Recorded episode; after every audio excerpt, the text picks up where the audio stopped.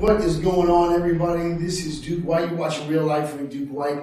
Uh, and today we have a very, very special guest with us. With us, uh, we have John Hewitt, uh, who is one of the most amazing uh, entrepreneurs that you will have the opportunity to encounter. So thank you for giving us this time with you uh, to pick your brain. it's my pleasure. Ho- hopefully, we can help people. Well, well, and, and that's the the the uh, the situation right now that I, I know that people are down right now. The economy is kind of in a weird place. COVID has definitely uh, uh, challenged people, but there is an opportunity that uh, I think entrepreneurs have, kind of like the Great Depression. Uh, entrepreneurs really took the lead and changed the direction of the country. I think this is another opportunity for entrepreneurs to rise up and, and make a difference historically. Uh, and then, of course, you're an, you're an author. Uh, you wrote the book I Compete, and uh, I thought, man, this, this, this is perfect timing because uh, who would think, you know, in a time like this, having that competitive nature could actually bring uh, legacy to your family. Uh, so, first, let's give a little history about who you are for those that may not know the, the genius. Listen, I'm going to say a lot of things to blow your head up because I think you're amazing. Uh, and I, I, really do believe that you are a, a gift uh, in your ability to share this wisdom on how to become great. Uh, I, I, think that you really have that ability. So tell everybody a little bit about yourself. Yeah, I'm gonna. I'll cover my 52 year career in in a few minutes. Yeah, I, I know you can. Right. Okay. Yeah, I've I've told it before. I started 52 years ago in, uh, I was University of Buffalo, took a H&R Block tax course, loved it. And so I was blessed. I was 20 years old and find out, found out what I wanted to do when I grew up. And, uh, 12 years later, I was running 250 H&R Block stores, youngest regional director in the country. And my dad said to me, he said, he was a CFO of a public company and he liked his his Apple computer that he bought by mail better than the mainframe that was running his public company. So he said, "We're going to computerize taxes, and um, and we're going to put it on this little Apple." And I said, "Dad, this that computer can't even beat me at chess. How, I mean, how can I put the entire tax system, which would be as big as this room in paper, how can I put it onto this little computer?" And he said, "We're going to do it." So he quit his job as the CFO of a public company. I quit my job at Block, and in 1981 we built the first tax software ever for an Apple computer. And uh, no one wanted it. It was ahead of its time. People were afraid of computers. People, when when my tax preparers touched it, they were afraid they would break it and would explode, and they could hurt it. And uh, so got lucky and found a company here in Virginia Beach called Mel Jackson Tax Service. Mel had died and we bought six stores from his widow. And over the next 15 years, we changed the name from Mel Jackson to Jackson Hewitt. And uh, we sold it in 1997 for $483 million. And uh, now it now it has 6,000 offices. Half of them are in Walmart. Over 3,000 of them are in Walmart. I had a non-compete for three years, and um, and I couldn't go anywhere within 25 miles of a Jackson Hewitt office, which was virtually every, they were in every state and um, uh, virtually everywhere in the United States. But since I grew up in Buffalo, I knew the Canadian tax system. And C- Canada has a, a, uh, a thousand H&R blocks.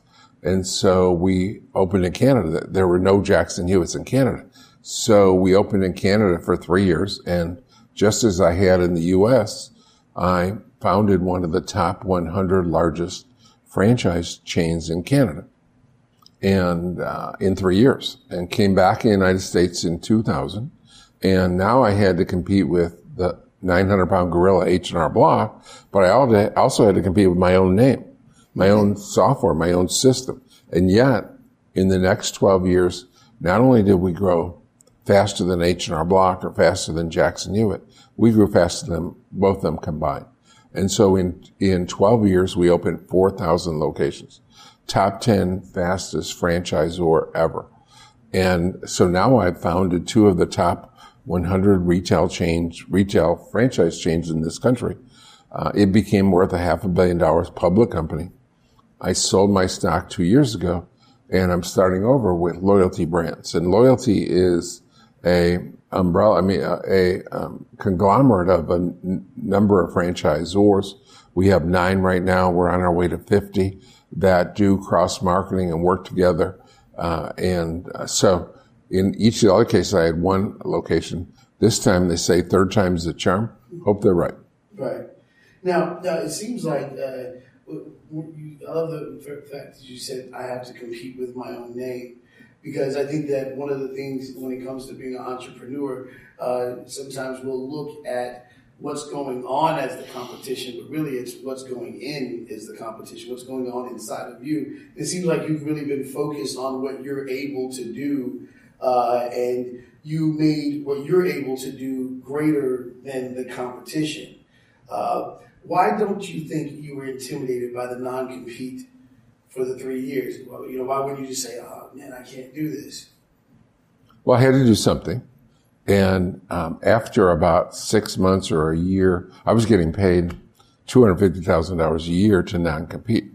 After about six months or a year, I said, "I'll give it all back to you. Just let me compete." And of course, they wouldn't. So um, I had to find something to do, and we were looking at we were looking at other kinds of industries because I was cocky enough to believe I could be successful in other industry. And, uh, but the Canadian opportunity was sort of ding, ding, ding, ding, ding. It's a real opportunity. There was, in Canada, there was a thousand H&R Block offices and the second biggest competitor had 50.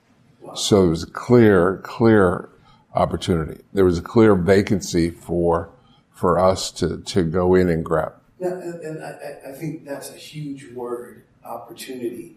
Um, how important is it to be in tune with opportunity for the entrepreneur?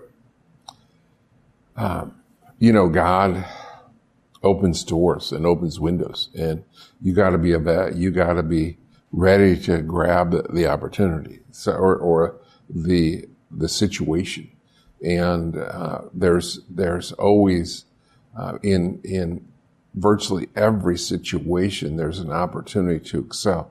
For example, in recessions, great businesses grab market share. It's easier to grab market share during a recession than it is when everything's going well. When everything's going well, anyone can do it. When during a recession, only the best can do it. And so the weak the weak go out of business. The strong, they grab market share during recession. So there's, there's virtually always some opportunity somewhere. Yeah. Now, I, I do know uh, in the faith community, it's very difficult because uh, the, the faith community, when you approach certain business principles, you know, there's an issue with being aggressive and being, you want to be fair. How do you balance spirituality and business? That, that's a loaded question, I know, but it, you know, yeah, it, it, seems like most people's interpretation of business is dog eat dog. But when you're a spiritual person, you know, how do you how do you balance that and you know and, and maintain that integrity?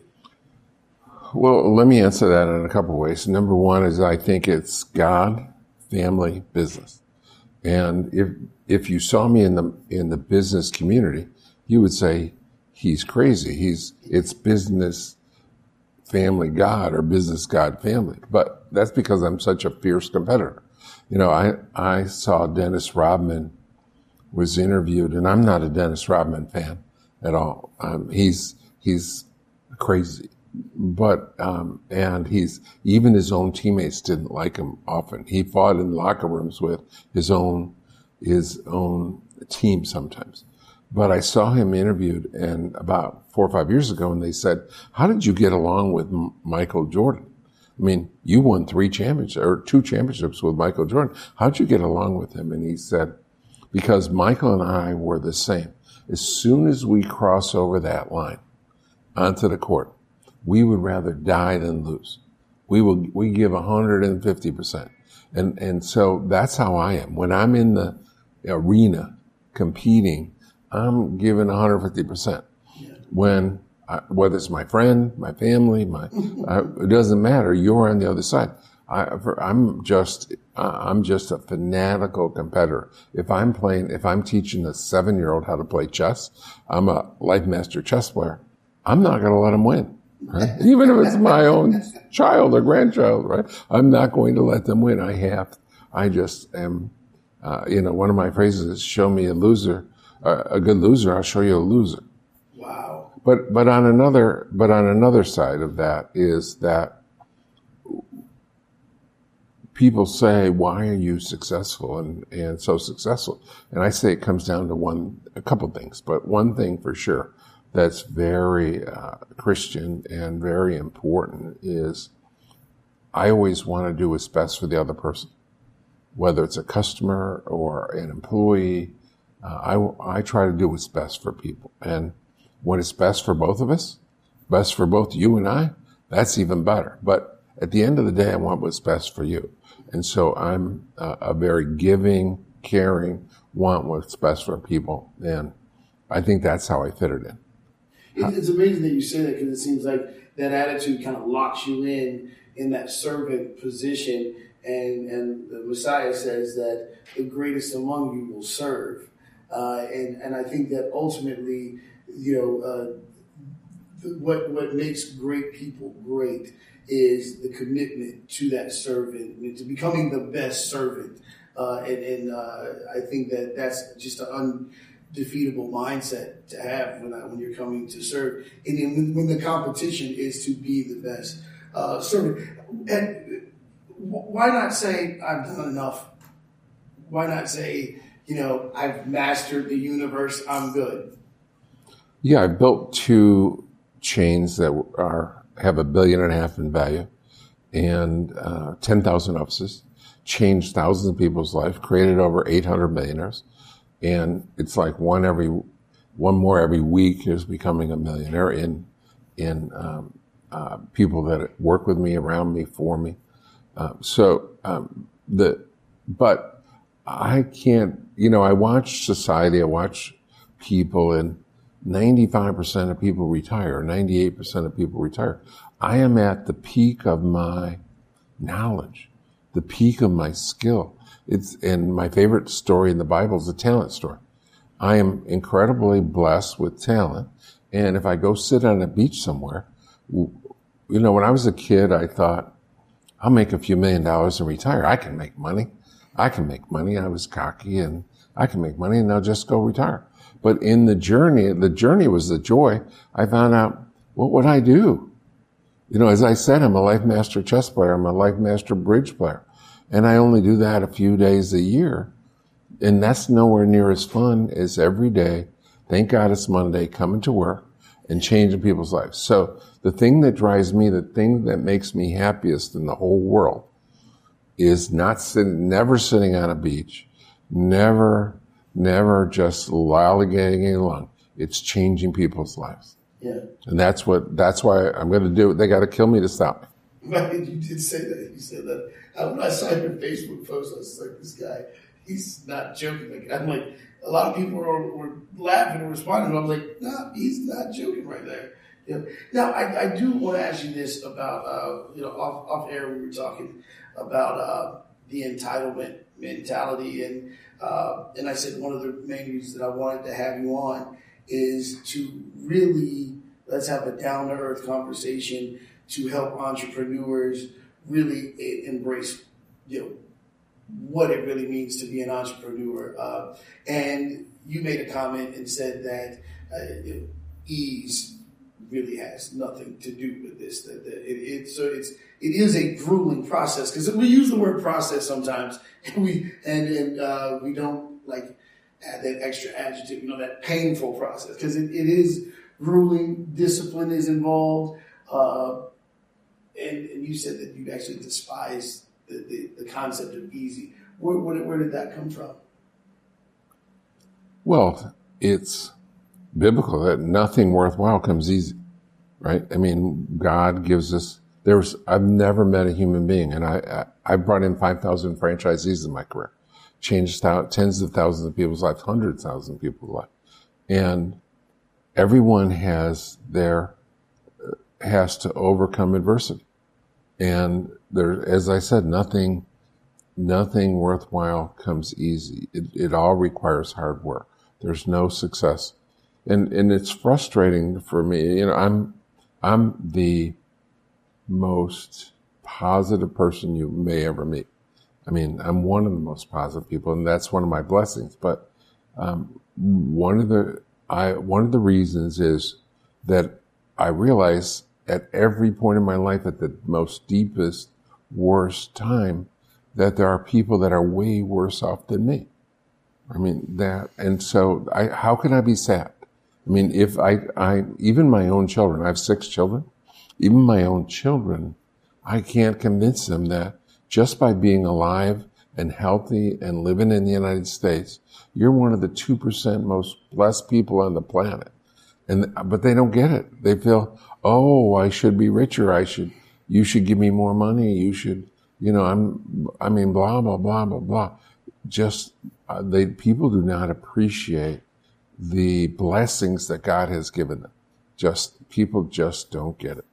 So, uh, with this particular generation, uh, I think that this mindset is, is not a racial thing.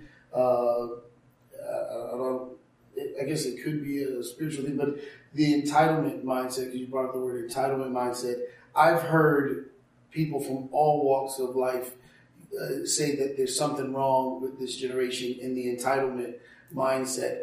Uh, how toxic is the entitlement mindset to the entrepreneur? Well, it, it's manifesting itself in the quality of employees. The quality of employees today that are coming into the marketplace. I mean, in, in talking to, you know, I spend most of my time talking to fellow entrepreneurs and everyone is complaining about the quality of the new employees, the millennials and the, and the young, even younger. They're just say they just have no work ethic and they don't care. And, and the, actually, I'm getting ready to my, write my second book.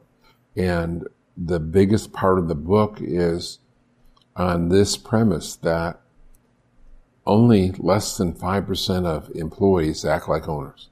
Mm. 95, 97, 98, 99% of employees act like employees. And, but the ones that act like owners, those are the diamonds in the rough. And the, the, big part of my second book is how to find them, how to find the people that are going to act like owners. Because owners, most owners like, act like owners and most employees act like employees. And so it's, uh, uh, there's very few owners in, in the last, the last, uh, several, last two generations. Wow. wow. Uh, we're going to take a quick break and when we get back, uh, we're going to talk about what it means to be a leader because uh, that's a thing that I think entrepreneurs really need to understand. We're going to talk about what it means to be a leader. Jesus is coming soon. Uh, we are back, and you are watching Real Life with Duke White, and we are here with John Hewitt. Thank you again for being with us, uh, and and just uh, this opportunity. You have to understand, like like I'm, I'm standing beside, like or sitting beside uh, a legend, someone who Lisa has, Olga. Yeah, no, no, full of wisdom, and I think that's what what uh, is so exciting. The most it, it, it, is that you're someone that that didn't just succeed, but you recorded what it took to get there in your mind, and uh, you wrote this wonderful book called "I Compete." I think when we first met, I think you had just written it, uh, or you, you were just uh, were talking about right now. I don't think it had come out yet. Um, and you you're a guy that executes what you say you're going to do. Like you once you put your mind to it, this is what's going to happen. Um, which means that you have this genuine alpha leadership about you. Um, when I say the word leader to you, what comes to your mind? I think that one of my blessings in building two companies from zero to 500 employees and 10,000 offices is that as a leader, your responsibility is to give it, to have a dream that's reasonable and then get everyone to buy in. You get your employees, your customers, your vendors, your investors. You get everyone to buy into the dream. So you have to have a reasonable dream, reasonable plan and vision, and then you have to get buy-in. If you can't get in buy-in, you're not a leader. Leadership is getting buy-in of all the groups that matter. Yeah, and, and uh, you know, I, I, I tell people all the time that there's a difference between being a fan and, and, being a leader. And, you know, you, may, you might be a fan of football, but don't have what it takes to be on the field. Uh, and, and, I think that a lot of times people will jump into something because they might be a fan of business, but don't have really the, the work ethic of what it takes. And so, uh, and I'm saying that because I want you, the audience, to know that uh, that a lot of you might be attracted to entrepreneurship, but it doesn't mean you're an entrepreneur. it's just you're attracted to the idea of working with your your own business. And uh, if these, what I'm saying, hits you in any kind of way, you know, and, and you're offended by it, well, good. You, you, know, but if, if if you are an entrepreneur, then what I just said won't intimidate you at all. You'll you'll know that this was not for you. But true entrepreneurs know that it's bigger than just not being able to work for someone because I think sometimes entrepreneurship has been defined by I can't work for someone, I don't like working with people. Um, what do you say to that mindset? Well, let me add a little bit to what you're saying. That remember, I brought in 5,000 franchisees, and that means 50,000 people looked at the opportunity. so I've ha- I've interviewed and talked to and guided t- tens of thousands of people, maybe 40, 50,000. And what, what I've learned is that two thirds of people think they want to be self-employed in this country. And that studies show it's 60, 70, 75% think they want to be self-employed. But only a quarter of them or a third of them have the ability to do it because they just can't take the risk. They can't be self-starting. They just uh, can't develop a system. They're too much of a perfectionist or too scared of debt or whatever it is. So the entrepreneurship is not all that it's made up to be. It's wonderful and, and it's, it's, um, no one gets to be my boss, right? I get to be my own boss and set my own hours. And, but, but, um, when the, when it gets tough, there's no, you look around and oops, it's, the buck stops here. Yeah. And it's so stressful. You know, when you have 500 employees and at the peak of my career, I had 500 employees and 2,000 franchisees. And if something happens to me, if I screw up, I'm, and, and the 2,000 franchisees had, had 50,000 employees. So, and I'm, it's all on me. So it's incredible. The, the more successful you get, the more, the more stress you have. And, you know, when I got my first lawsuit 25 years ago, you know, my attorney said, you know, the more successful you get, the more we live in a very litigious society. So there's all kinds of negatives to go along with the positives. I mean, it's, it's about the only way to, to grow extreme wealth in this country is to be self-employed. Right. And you get to work for yourself. Because ultimately, no one's going to pay you what you're really value because then they go broke. Exactly. So, entrepreneurship right. is the only way you can really get your value uh, worth. Now, now I, I do know that uh, the reputation of the particular business that you're in it's it's it's so challenging because you you chose an industry that you don't get to depend on entertainment because that kind of you can have a uh, you can have a a, uh, a product that's higher quality than my product. But if I hide behind entertainment, I can still get a bigger audience and a bigger, you know, the and and uh, you know, eventually it might be a high turnaround, but eventually entertainment gives people edge. You chose an industry that people think is for old people, you know, for parents or for so. And, and you know, one of the biggest uh, money spenders are young people, but uh, the tax industry is a very you know, and then there's the reputation of it just being seasonal. when really it's it's really all year, but there's a seasonal reputation. How do you deal with the fact that we live in a generation where they would rather be in tune with entertainment than down to earth business principles that create success and legacy? How, how, how and when, what is what effect has that have, have on you? Because you you have seen the impact that entertainment has had, uh, and, the fact that there was a generation that was chasing after education, and literally, uh, you know, from the, I'll say from the '60s to now, entertainment has taken over the, the, the desire of the entrepreneur. Well, actually, over over the years, when I was in college, uh, back in the '60s and early '70s, the uh, there was a song that came out called uh, by the Beatles called "The Taxman," and 95 for you and five for me. And in Great Britain, where the Beatles were from, the highest tax rate was 95 percent. And so the song in the song it says 95 for you and five for me. So the government took 95 percent of it 95 cents out of every dollar after you made like $10 million. So the Beatles were lamenting about that in the song, but uh, the, the, my college friends uh, called me the tax man because I worked for H&R Block and I knew taxes and if they had a tax question or needed someone to do their returns, then I would do their tax. So I was the tax man. And even then, back in the 60s, they were saying, well, what happens when they make it really simple.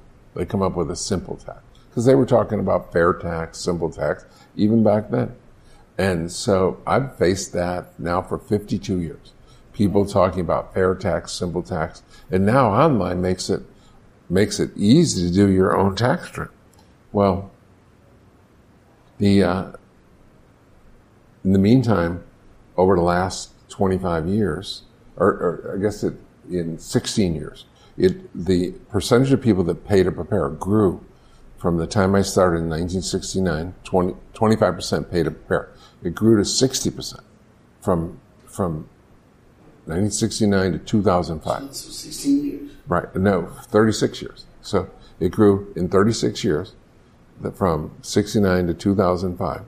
Uh, it went from 25% to 60%. Well, over the last 16 years, it's been about the same now it's down to about 58%. So people say to me, why don't, why isn't, why aren't you going to go out of business? They're going to simplify it or now you can go online. Well, entertainment is the reason. The young are using their phones and their, their gadgets for entertainment. They're not doing business with it. entertainment is a, is huge. Right. They're twitting and Facebooking and playing games. And so they pay us to do their tax return.